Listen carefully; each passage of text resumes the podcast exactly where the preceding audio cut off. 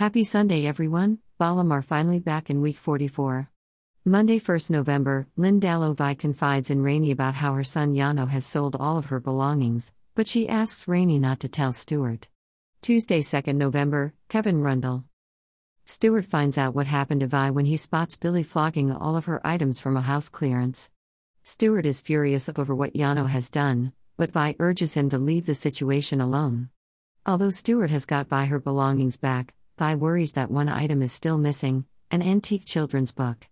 She tries to get it back, but Billy has already sold it to Kim. Thursday, 4th November, Kevin Rundle. Kim refuses to return the antique children's book to Vi. Patrick then finds an interesting photo in the book. Friday, 5th November, Claire Miller. Ben sees an old flame when he's at the cafe, which unsettles Callum. Even though Ballum aren't explicitly mentioned until the Friday, I've included the Vi stuff just on the off chance they might appear, and Callum might well end up affected by this secret. Although it looks like Stuart and Rainey are the main players in dealing with Vi and getting her belongings back this week, I reckon this is just the start of Vi's story, plenty of time for Ballum to get involved down the line if they're going to be. So we come to our Friday Ballum spoiler, which is short and sweet. Vi is actually in the scene, stood at the counter in the cafe while Ballum have lunch together. I'd say it's a pretty good bet she's the reason Ben has taken off his processor, seen in the first picture below, so he doesn't have to listen to her. Can't say I blame him. Anyway, the spoiler focuses on the man with a tool belt, also at the counter. And apparently he's an old flame of Ben's, and that unsettles Callum. Which upon first reading seems quite out of the blue and random. Ballum have a few things on the go, the main one being the secret that Ben lived to Jag's protection, which resulted in him being killed, and then going into business with Kheerat who has no idea. There's also potential stories brewing, such as Liam's involvement in the Arches, their relationship with Phil, Isaac and Lola, and Ben's promise that Lexi will be living with him once he has his own place, Whitney trying to run them over on their wedding day. I still hold a tiny bit of hope that will eventually come out, maybe via Gray to punish slash isolate Whitney, and then as above, the Vi stuff.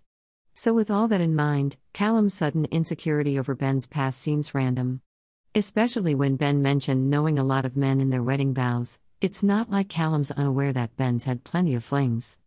However, I'm going to reason that maybe the idea of it isn't the same as having it presented in front of you in the flesh, so Callum's aware of it as a concept but isn't prepared to actually see evidence of it, standing in their local cafe.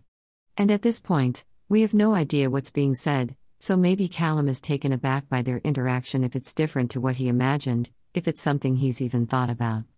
Maybe seeing this guy starts him off with those thoughts, comparing himself to men he's thinking up in his head as a result of seeing this good looking tradesman, clearly meant to be seen as a guy who does a lot of manual labor and looks fit as a result.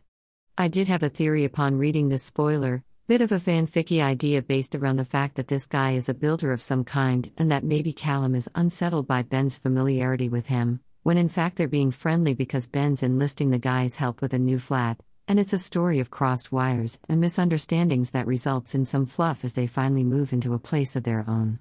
That was on the assumption that it would end up being a continuation of the scenes we got at the end of September with Ben vowing to get a place of his own so Lexi could stay.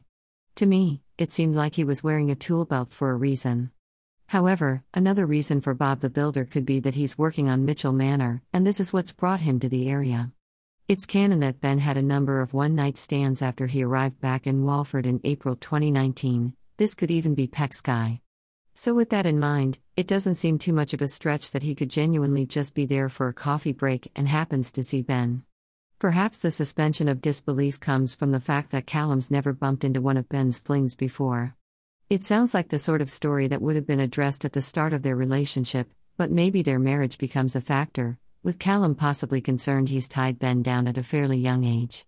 And to be fair, they have been pretty busy right from the start with other things going on. There's never been much of a chance to explore their relationship from this angle before, using their history for some internal drama that's almost normal in comparison to all the soapy stuff they've endured over the last two years. I could buy it as a stopgap story to give them something to do while the Kheerat thing looms behind them. Because, of course, that's bound to come out at the worst possible time, whenever that may be. And maybe this will end with them off the airbed. Maybe. In other news, Max and Tony were seen at Elstree this week, and my favorite part of this was that Tony was in Callum clothes, wearing a little pride badge, which begs the question of why. If it's not that Tony is a fabulous queer ally who wears it on the daily, maybe it is, who knows? Then perhaps it's for a story, like an event at the Albert, maybe? Or some other Pride event? Very intriguing. And always good to know they're both still filming. 10 weeks from the 25th October brings us to the 3rd Jan, so I imagine that's roughly where they're at, unless they're taking longer to film Christmas scenes, as they're usually hour long specials, or filming further in advance as they tend to do at some point in order to get time off at Christmas. At mini underscore Marcel underscore on Instagram. At mini underscore Marcel underscore on Instagram. Also this weekend, Max attended the Pride of Britain Awards with James Bay and Jamie Borthwick. This will be televised on Thursday on ITV, so maybe a good opportunity for Max spotting in the audience. At Bowden5 on Instagram.